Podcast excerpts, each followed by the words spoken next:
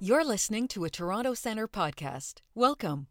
The goal of T C Podcasts is to spread the knowledge and accumulated experience of global leaders, experts, and world-renowned specialists in financial supervision and regulation. In each episode, we'll delve into some of today's most pressing issues as it relates to financial supervision and regulation: the financial crisis, climate change, financial inclusion, fintech, and much more. Enjoy this episode.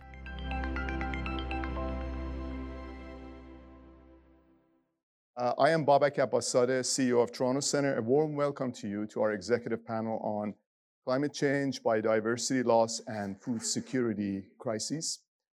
Since our establishment twenty-five years ago, Toronto Centre has trained more than twenty thousand supervisors and regulators from one hundred ninety countries and jurisdictions to become change agents for building more stable uh, and inclusive financial systems. I would like to thank our key sponsors, uh, Global Affairs Canada, the Swedish Sida, and the I M F. In twenty sixteen, we began incorporating climate risk in our training programs because of the substantial implications to global financial stability and risk of crisis from climate change. We're also very happy that since then, uh, standard setters and uh, uh, new organizations like N G F S are on on board with this issue, and we're very pleased to be partnering with the N G F S.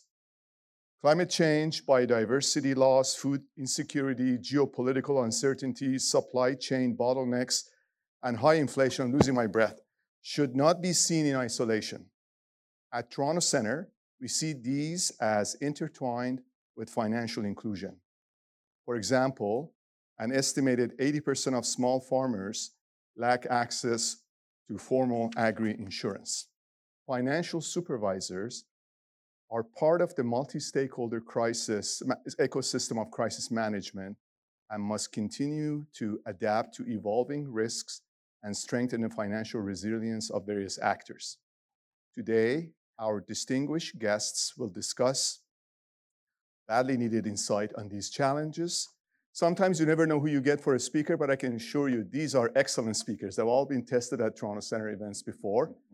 And uh, we're very honored to have uh, Governor, former Governor uh, Stefan Ingves of the Central Bank of Sweden, who's also our chair and a longtime board member of Toronto Centre.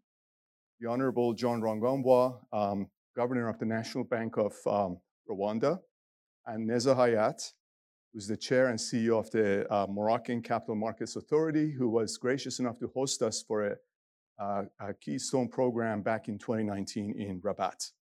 And our moderator and friend, Jean Pesme, Global Director, Finance and Competitiveness and Innovation of the World Bank Group. You have received their bios, so let's begin. Over to you, Jean. Thank you very much for inviting me and the bank to this panel on a really, really important and timely topic, so I don't, I don't think I need to overemphasize it. But really, this issue of climate change, biodiversity loss, food security is one of the key crises of the moment.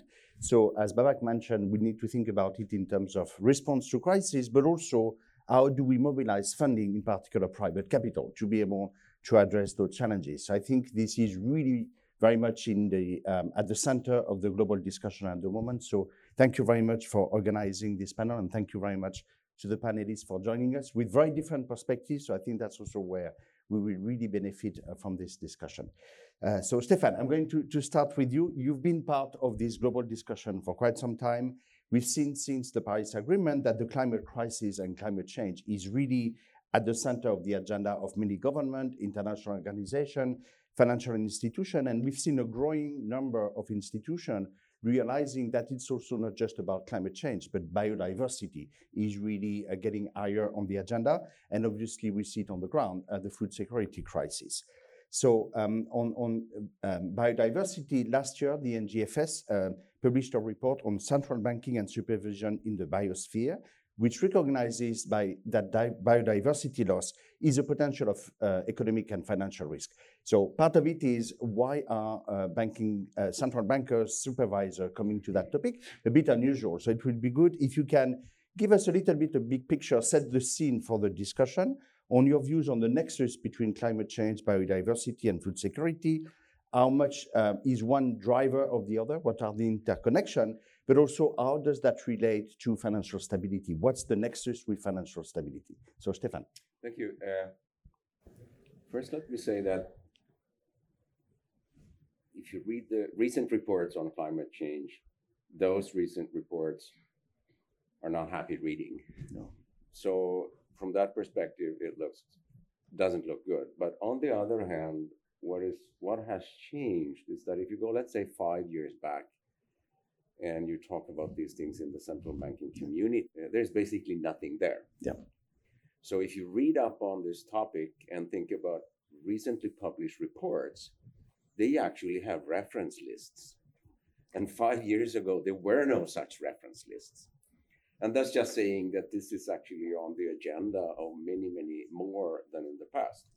But on the other hand, at the same time, it's clear that if you look at the what central banks do and what supervisors do, climate change, biodiversity, these topics are not sort of included in what is listed in the legal frameworks of these institutions. So when you so when you uh, when you deal with these issues, uh, it it comes kind of indirectly.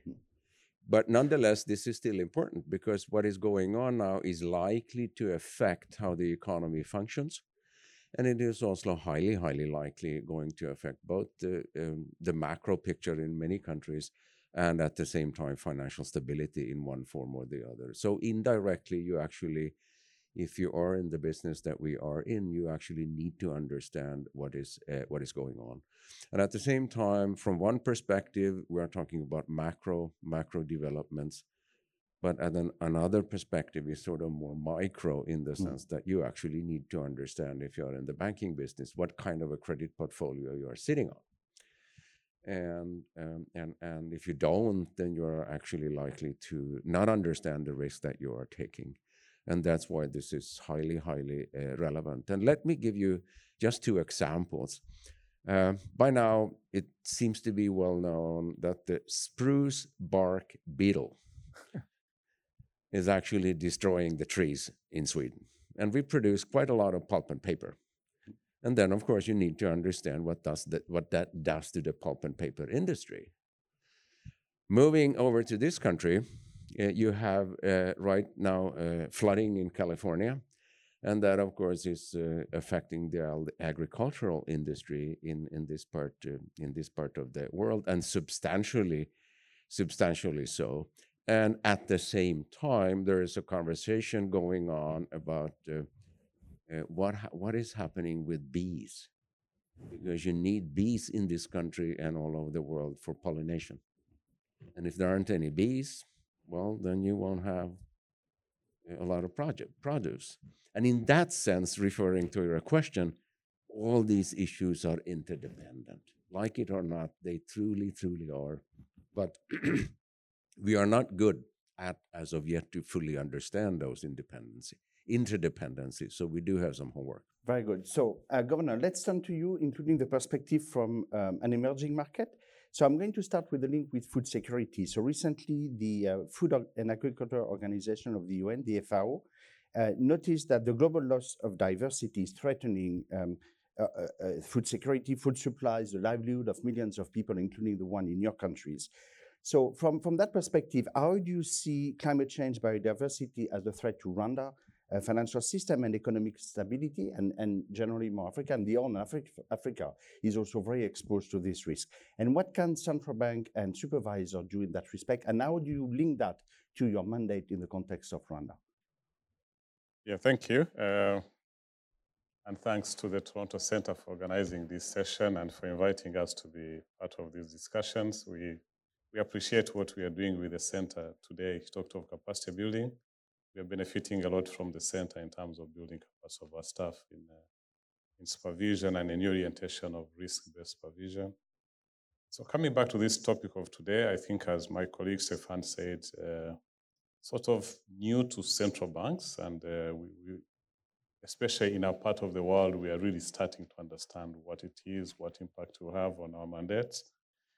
And may not be that uh, of may come from different channels compared to maybe the developed world. I think for, for us, the biggest impact of climate change today is on our agriculture, and uh, mainly because our agriculture is still predominantly uh, linked to the weather patterns on how the weathers, how rains are uh, coming in different periods. So we we, are, we were used to normal rain periods. Like for example, in Rwanda and many African countries, we have two crop seasons, and in most cases would be assured of rains during those crop seasons.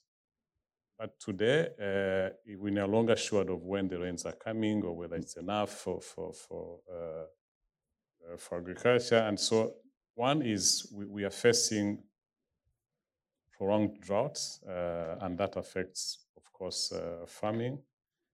And uh, the other channel is through uh, uh, floods. Mm-hmm. Flooding, yes, but it's not as big maybe as we see in the West, but it also really affects us, affects agriculture not to a big extent, but it mainly affects on the fiscal side because it destroys infrastructure.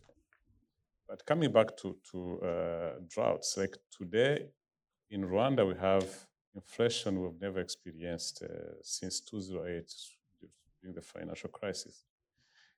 And this is really two angles that are merging to cause this big problem. So we have the, the normal global challenge that everybody is facing with high inflation in every, uh, every country. Uh, but that, for example, when I look at my colleagues in the region, their inflation is around ten percent or so. But ours has been exacerbated by agriculture, by low produce of food crops last year. The entire, the two seasons I say we have in a year, we lost it last year because of prolonged droughts. And uh, today, agriculture, I mean, food inflation has gone above fifty percent. And overall, inflation is around uh, twenty percent by, by December. So these are high numbers that are really linked to climate change. And when we talk of inflation, it's not just about uh, the prices on the market affecting uh, the consumers, but also the, the yields, the, the agriculture itself. More than fifty percent of our population get their income through agriculture. So with this prolonged drought, they lose the, their yields, they lose their income. And so it's affecting the overall government uh, uh, program of fighting uh, uh, poverty, reducing poverty. So w- when I look at our case, we really mainly affected through economic instability because our mandate of economic stability is being challenged. Now with inflation linked to agriculture, we don't have monetary tools we can use to fight this inflation linked to agriculture. We've been really using the tools we have to fight second round effects of this inflation, but with little impact on the trend. So we, we only hope we really be, we'll manage this uh, inflation to bring it down to our levels, uh, our uh, band of between two and eight, if agriculture goes well. Good thing with our tools, we've seen what we call underlying or core inflation going down, but agri- food inflation has just kept going up. So that's a big challenge we are seeing linked to climate change. In terms of uh, financial stability, uh, it's not that big because mm-hmm. we, which is, it's a blessing to the financial, to the banks mainly, because they don't have big exposure in agriculture projects. Yeah. Uh, it's, in fact, in banks, it's just about one percent uh, of their total loans go to agriculture. Well, that is good for financial stability, but it's bad for economic development because the main financing arm of economic development is the banking industry. It's not financing one of our key sectors of the economy. Agriculture contributes about twenty-five percent of our economy. So, but really from the financial stability point of view,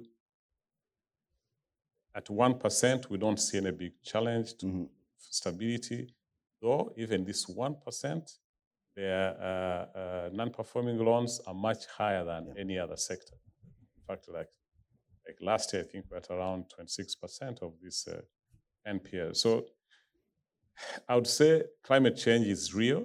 And when I talk, I'm giving Rwanda an experience, but this is really almost similar to most of our colleagues on the African continent. We we we, we are having big challenges on agriculture, and so the, the investments now, what the government has been doing in our case is trying to to encourage insurance in the agriculture sector. Insurance has been almost non-existent. Yeah. It's just now that through government projects that are giving farmers subsidy, that are helping to educate farmers together with insurance companies, yeah. that we start seeing now insurance coming in to support uh, or, or to, safe, to protect the farmers against these uh, shocks. Yeah. But also, uh, it is taking time to understand it, and even the insurance sector is fearing because they are not yet uh, good enough to assess the risks they, they, they're insuring. But, but at least this is one positive step that will help to to ease the challenges we see in agriculture. So all in all, big challenge for us as, as a central bank. We've uh, we just started to understand what these, these uh, uh, climate issues uh, mean to our financial sector. We've, we are carrying out a diagnostic study to see how the readiness of our banks in, in dealing with uh, shocks. Maybe I'll say that uh, for on the next uh, comment, what we are doing to try and address issues to do with green financing versus brown financing or whatever. Okay. Thank you. Thank you very much, Governor. And thank you very much for bringing the resilience angle. We may come back to that later because we focused a lot on stability and risk, but there is also that resilience angle and how to reach out to small farmers and households. So maybe we'll come back to that a bit later. So Nezha, let me turn to you. So you bring a very different perspective, which is the one of a securities supervisor. But in addition to the, your work in Morocco, you're also um, um, playing a role as the chair of the Africa Middle East Regional Committee of I O S C O. So we see a lot of move in the securities uh, supervisory uh, family. So can you el elaborate a little bit on how capital market regulators can help mainstream sustainable finance? What are the opportunities and the cost? And what are you drawing from your the less, what lessons are you drawing from your work in Morocco? The challenges that you are facing in Morocco, but also in discussion with your colleagues um, in, in the African continent and Middle East, what they say they see as their role, but also the challenges. Okay, thank you, Jean. Well, first I'd like to thank Toronto Centre, uh, Chair, President Asiu Babak, for inviting me to this panel today. Um, I'm very happy we, we have an active participation within Toronto as an active member of the Toronto Centre Securities Advisory Board. We also very happy to, to uh, benefit from the different uh, uh, seminars that we organized, and uh, together we had one on green finance uh, just before COVID, as you mentioned, Babak. So uh, our, in fact, our, our journey and uh, uh, in, in this field of green finance and how capital markets regulators and uh, uh, securities regulators uh, Uh, can play a role. Well, it started the, uh, at least for the Moroccan Capital Markets Authority, it started and started a bit, little bit before I O S C O started to talk, to think that we had a role to play, and that was during COP twenty-two in Marrakesh.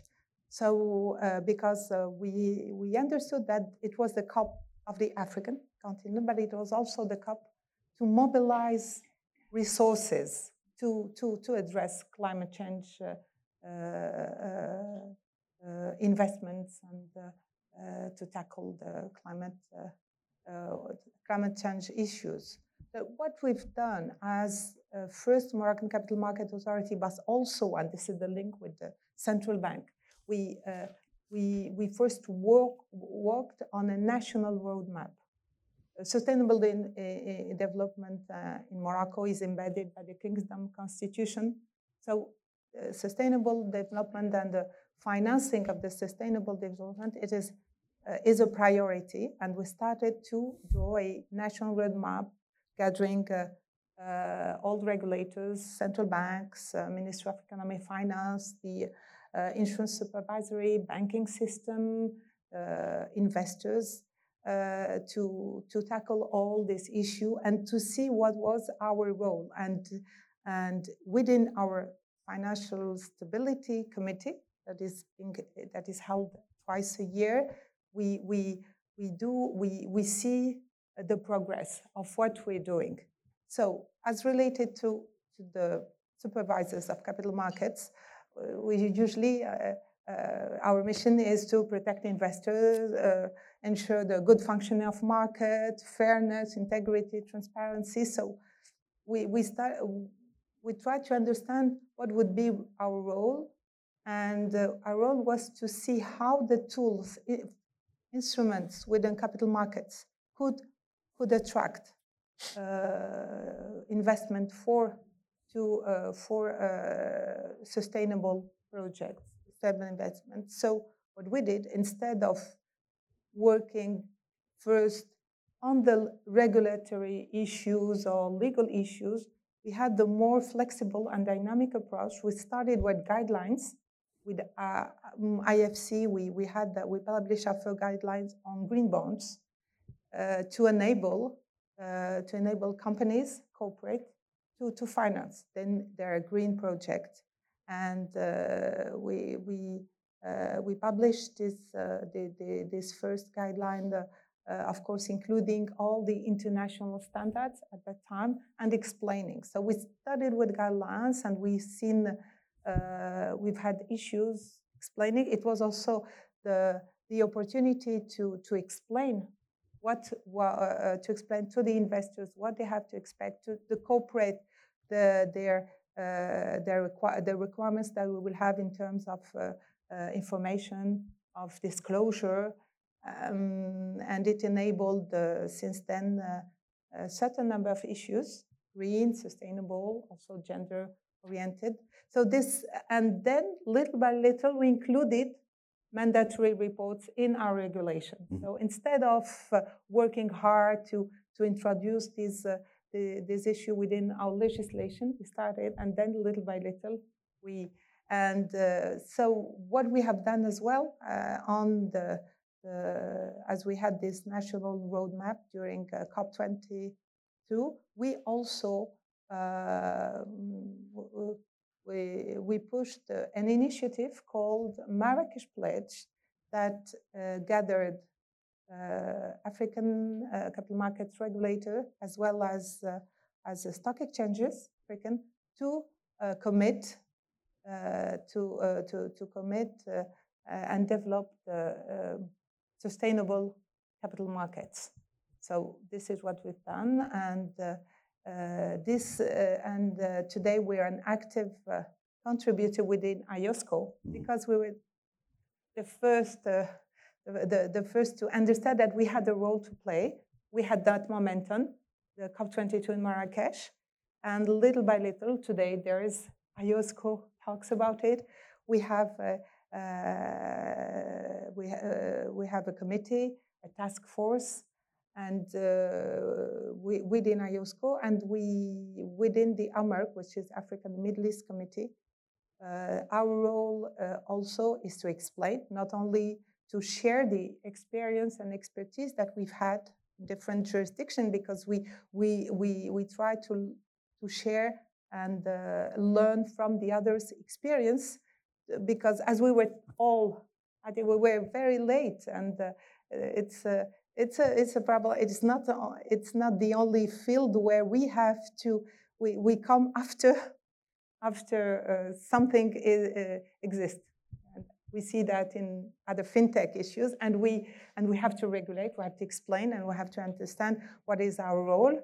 And today on the continent, we uh, we uh, we assist each other. There's a lot of uh, efforts in uh, financial education, explaining, and also uh, uh, sharing the expertise and see how it can be adapted in other uh, markets within the region. So. Thank you very much, Nezha. One element that I want to flag, and maybe there will be a question, is also what's coming in terms of disclosures. It's not working. Is it working now? Okay. So uh, securities uh, regulators will have a very important role to play very soon on disclosure, because the I S S B mm-hmm. is soon going to disclose uh, its new standard on this. So also to flag the role that security supervisor will have in terms of contributing to sustainable finance when it comes to disclosure. So I'm going to turn to the second round of questions, and then we will open the floor uh, for, for any question that you may have. And going back to Stefan, a little bit around that issue of mandate, which, as you mentioned, has evolved a lot. I think there was a lot of skepticism a couple of years ago. Now it's much more embedded. I think the E C B wrote recently that climate change makes monetary policy more difficult, can affect the stability of financial and banking systems. I think this is now much more recognized and embedded. At the same time, the issue is also when we, all jurisdictions, move to net zero commitment and net zero economy, how can central bank supervisor grapple with that challenge, help uh, in um, uh, that transition to a net zero, managing that with the need to deliver price stability and financial stability? So how do you see that forward-looking agenda and that facilitation of that transition? If, uh, well, first of all, transition will be diff probably be different in many different countries, because it's easy to talk about these things in the abstract.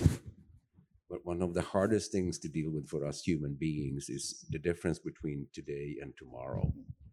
And when we start talking about tomorrow, usually we tend to say, well, that's for tomorrow, so let's not deal with it. And if we try to deal with it today, we tend to say, well, it's not my problem, it's somebody else's problem. And that means that I, you would expect um, change to be uneven in different parts of the world and in different countries. And some of the, my guess is that some of the political processes uh, around this will be quite uh, quite different. And I see this very, very clearly in my own country, because there we have a elaborate conversation, to become polite, about uh, not in my backyard when it comes to um, wind and wind power. And, and that will show up in many, many uh, places. And that, of course, can create uneven developments. And at the same time, it's obvious that you need to do these things, and when you do them, they will produce relative price changes between different means of production. Now, if you talk about this from a central banking perspective, a relative price change is actually not inflation. Yeah. So you just have, you, you, you need to accept those relative price changes. But why at the say, why at the same time, we just don't know whether those relative price changes also de facto will change inflation expectations. Mm-hmm. And if that is the case, then it's sort of the whole issue kind of morphs into monetary policy in one form or the other. And we haven't really seen that as of yet.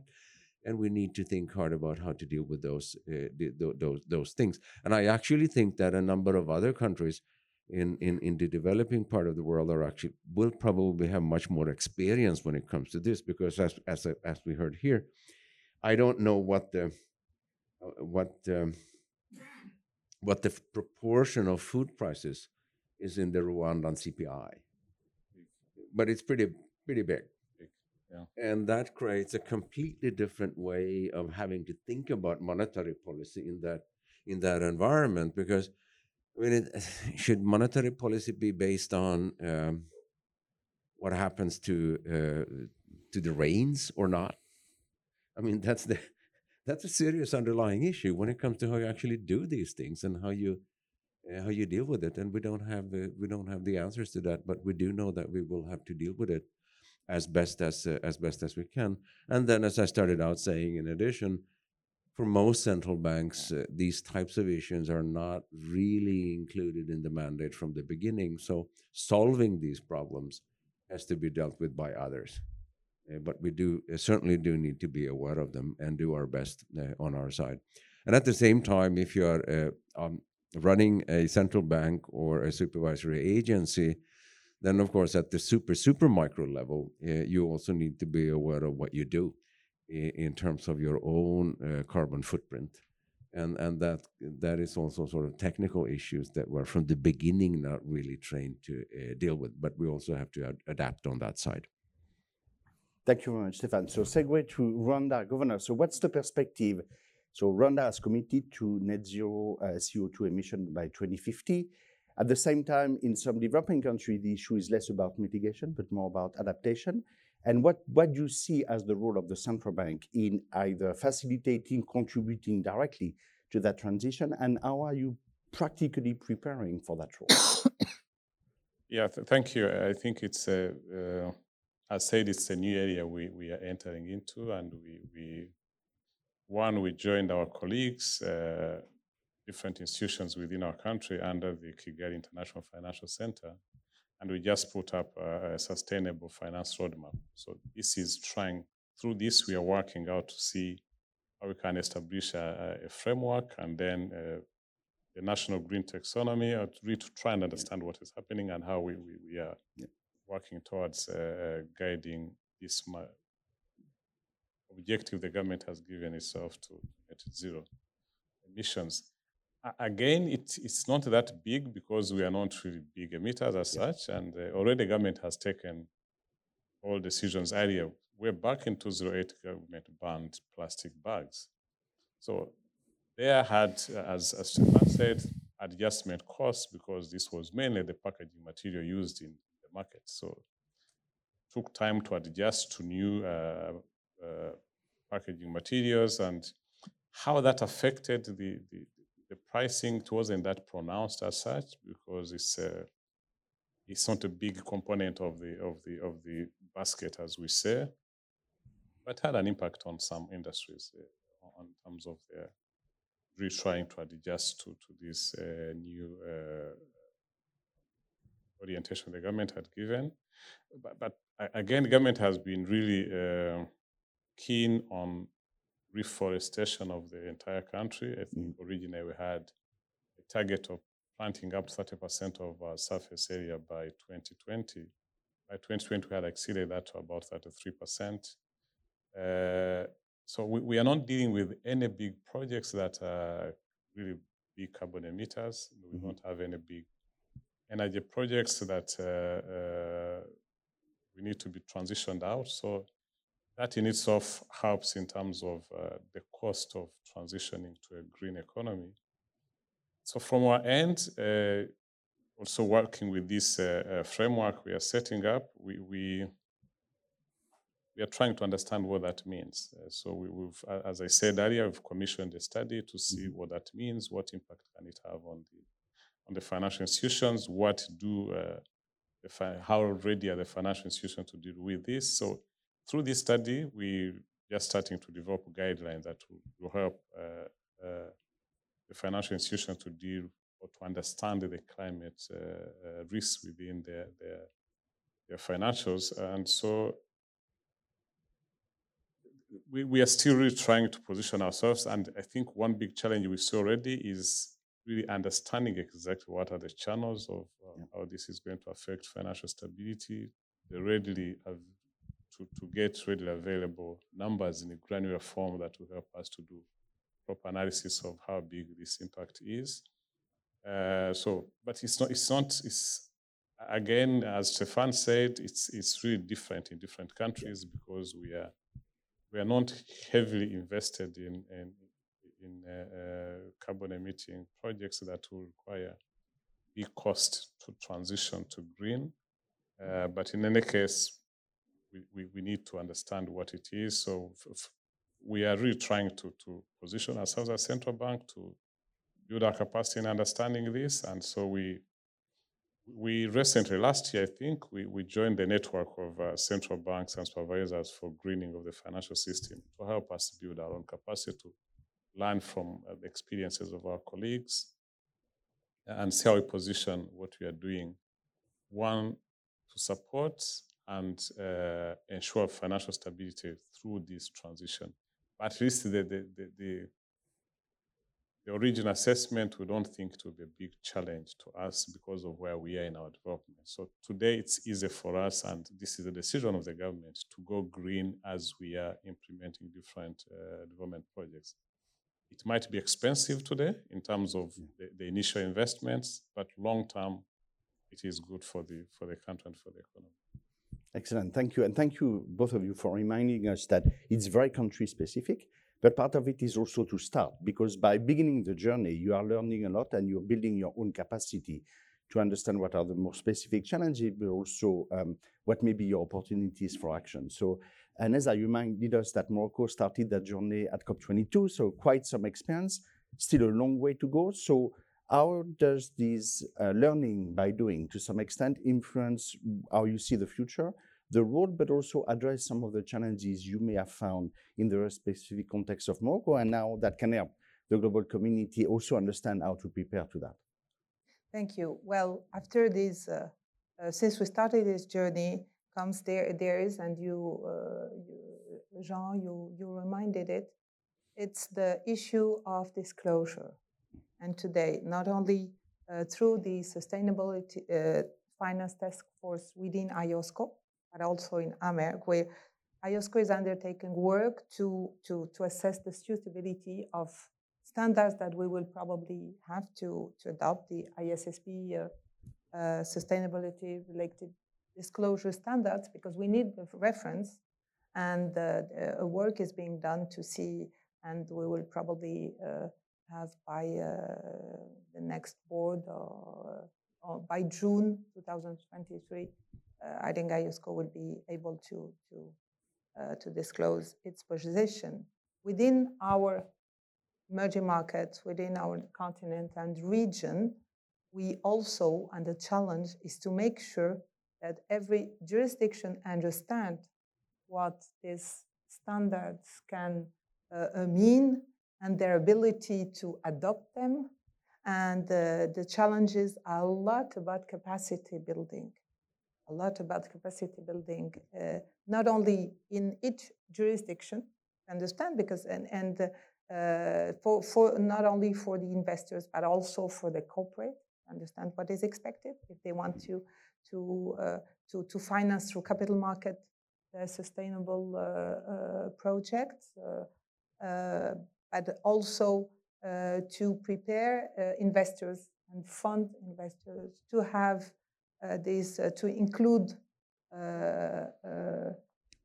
um, uh, in their in their management uh, uh, policy to to include uh, information regarding the uh, sustainable imp their impact on on E S G, on sustainability, and uh, for well for the region we are currently uh, launching uh, for region of. Uh, Uh, Africa and Middle East, we're currently launching a, a survey to find out the ability and the, uh, of each country. It is each country has its specificity, is in a different level of development of this uh, this issue, but also different development of capital markets. Yep. And we have to take everything into account.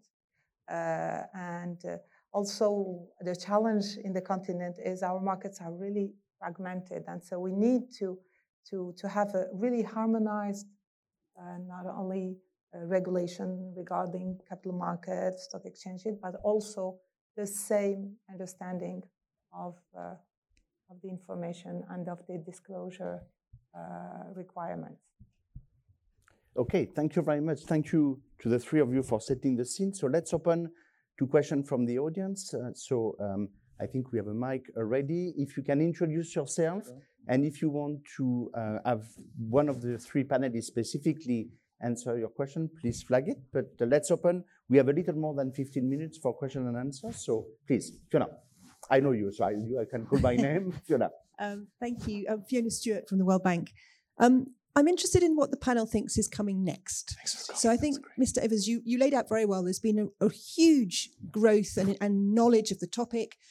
Great work done on the stress testing, on the reporting, et cetera.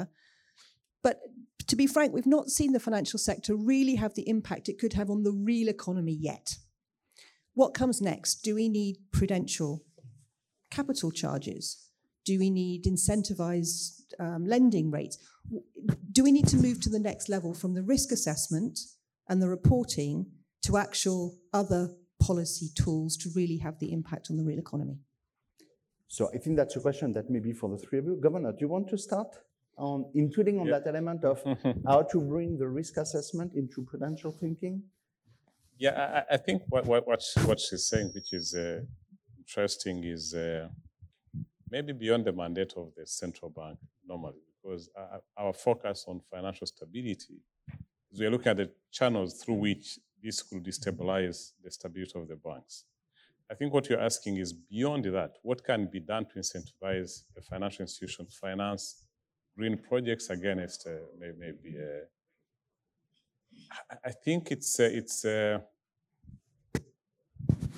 it's better through other incentives brought through maybe uh, fiscal side or government uh, initiatives than really regulations by the central bank. Uh, I, I don't know, my, my colleague, my senior Stefan could say more on this, but I think it's uh, it, it it is always difficult to use regulations to to sort of uh, direct or influence financing of the financial sector to, to a certain sector or project of, of this nature. So it's, it will be difficult to really use the central bank money to do that. But normally what happens, like, like today, for example, in Rwanda, government has put up a project that is supporting financing the agricultural sector with lower interest rates, with the linked to uh, the, the side I said developing the, the insurance into agriculture. So that's that's the best channel we can use to and to support or to incentivize banks or financial institutions to finance uh, or to really focus on green financing than the, the brown financing. Difficult to use re-regulations, but I, I would really request my senior Stefan to comment yeah, on. I'll talk to Stefan also to stay in the banking sector, but also because of your experience at Basel and what you see you see may be coming. So there is the domestic element, including do you use prudential or other incentive, but also what do you think the global banking community is up to and what may be coming our way? And then we will go to capital market and also on the opportunity side, how to mobilize financing. Stefan. Ideally, of course, one would like to have some kind of a grand plan and deliver on that plan, but in a complicated world, it's not going to happen. So one has to settle for various types of second, third, fourth, fifth, fifth bests. And one way of thinking about that is to try to create successes at the micro level, and then use those successes to explain to others what is going, uh, what, what is going on and and uh, why. And let me give you one, uh, one one example. I happen to come from an institution which was which produced one of the first financial stability reports in the world in the mid nineteen nineties. And today, you probably can find more than fifty to one hundred central banks that produce various and supervisory agencies that produce various financial stability reports. It makes a lot of sense in those reports nowadays to include a section on on on, on the topic that we're talking about today. Yeah.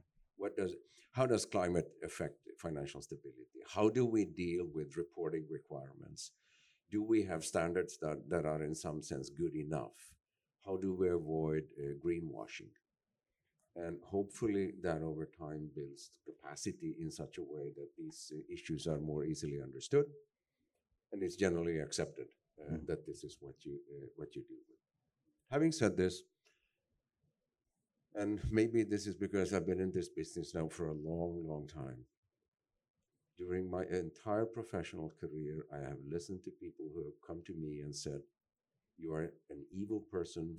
Lower the risk weights." because because I, I'm I'm I'm doing such nice things.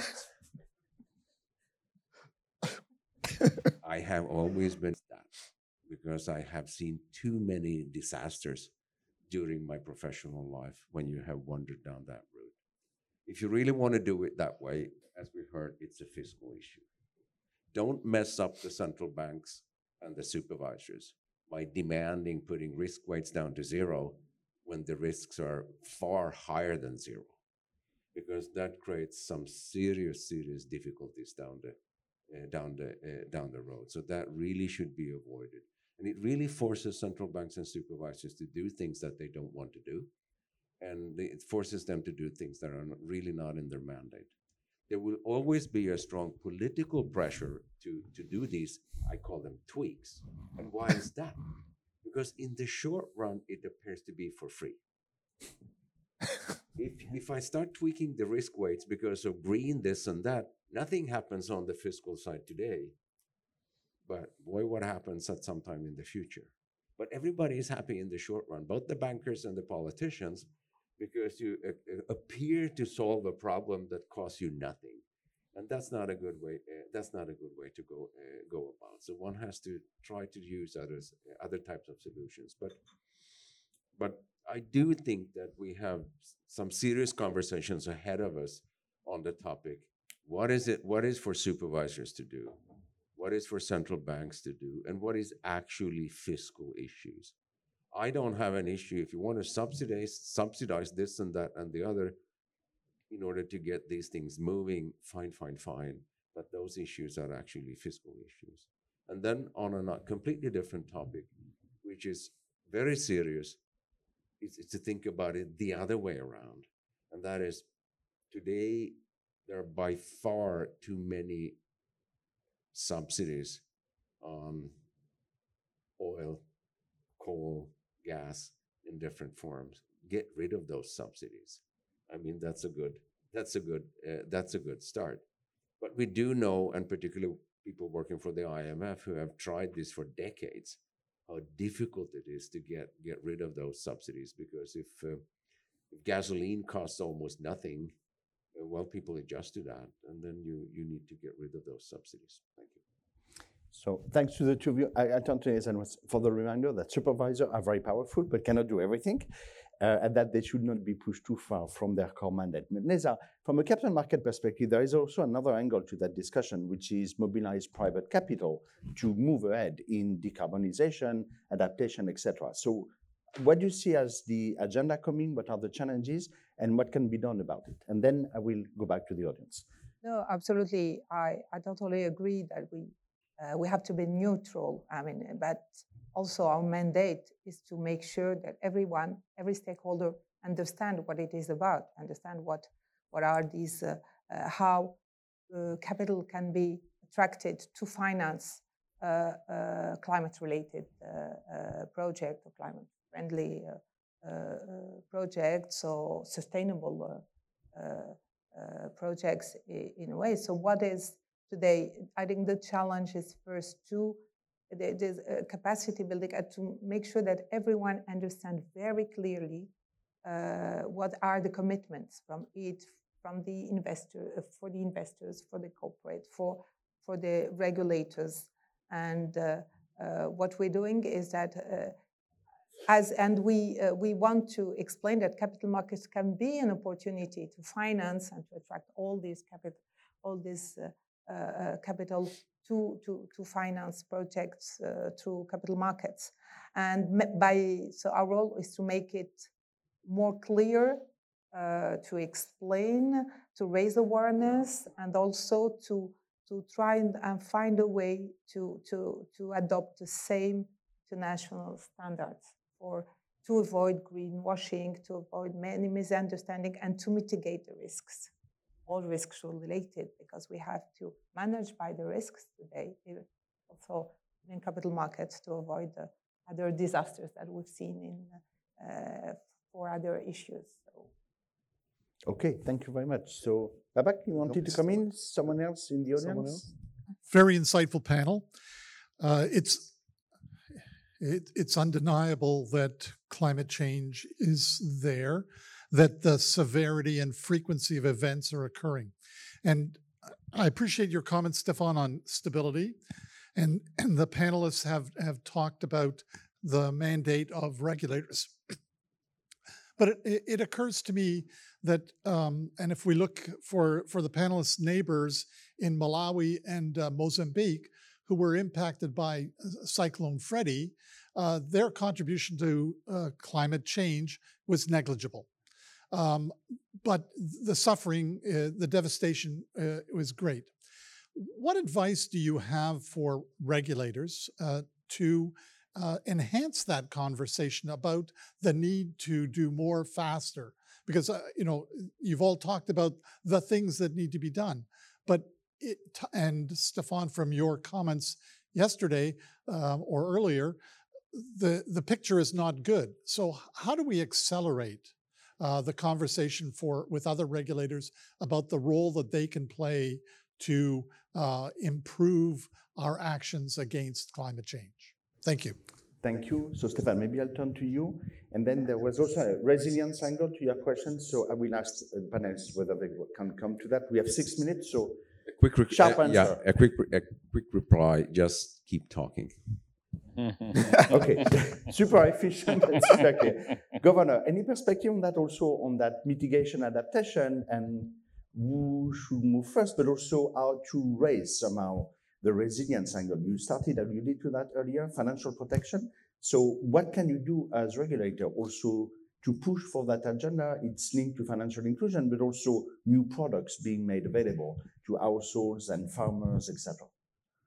Yeah, I, I think to his question, to his comment, as, as my colleague said, to keep talking but and walk the talk. I think there's yeah. a lot of talking yes. and less doing. So with, with these COPs, I hope we can get better outcomes from the COPs. Uh, I, I think the issue of uh, we call it carbon financing or carbon credits. So, yeah. so how do we really uh, transfer the, the challenges, the for example, the countries, you mentioned Mozambique, uh, uh, Malawi, or small islands in, in, in the Caribbean here are facing with less contribution to this burden.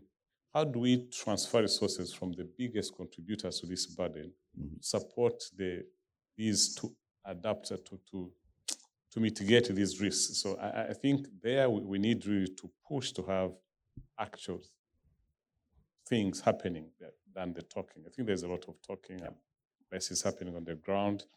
Unfortunately, there's always that tilt of uh, influence and power in this talking. So the, the the the country is saying, I don't think they have big influence and power in influencing what happens on the table. So we need really these independent minds to support the the, the voices of these uh, countries that are suffering. So I, I think that's that's. From the regulatory point of view, uh, yes, as I said, we have this network that we're working together to see what we can do. But I think there's the channel through the COPs that can yield better and quicker results than, yes, the the the, the, the meeting of regulators or the, the, the network of regulators. I, I think on resilience, we we, we talked about the, the, the really trying to, to, to, to see what kind of uh, investments going forward. And as I said, for example, in our case, it's now easy that the national development agenda promotes green, uh, promotes a green economy. So in terms of whatever you, you're doing in uh, the projects coming up, there's always that, uh, whether when they're building uh, uh, requirements, that green factor is, is or climate change is embedded yep. into that. So th- that will help the country, but of course, unfortunately, we have these big uh, shocks coming from the global warming itself that we can't do much about. Uh, so positioning our, our, our banks in terms of understanding the risks and, uh, well, as I said, stress testing against the risks, what are the possible channels they will be hit through these uh, uh, uh, challenges linked to climate change and how do they guard against that? I think that's what we are trying to do as regulators.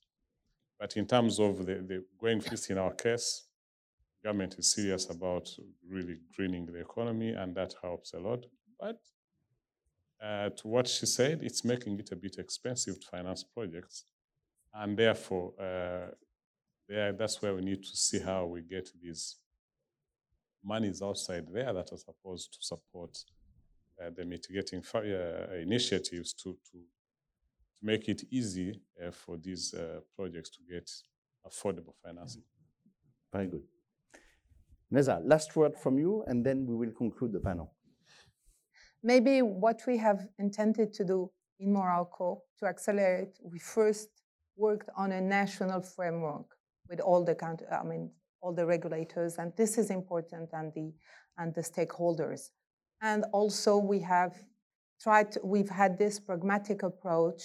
I think it's important. This is what we're sharing to explain and to, to promote the innovation within the capital markets to, to attract uh, the funding for these projects. And this is what we have done and what we have shared and what we're sharing uh, with, with other countries and with other uh, regulators.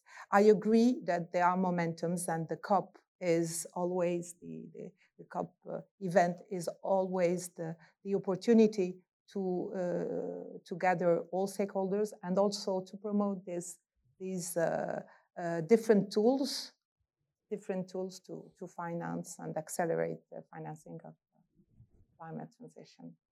Very good. Thank you very much. Thank you very much to the three panelists. Very complementary perspective. A lot has been done, still a lot to be done, but let's respect the mandates and the role, including what is the government, what are uh, supervisory monetary authorities, capital market, obviously very important role to play. Um, your, your national experience are also very interesting because coming from different angle. It reminds us that it's going to be very localized and not one size fits all, but sharing information, including through the network like N G F S and, and the many work that is going on is very important. So thank you very much. Thank you to the Toronto Centre uh, again. And, um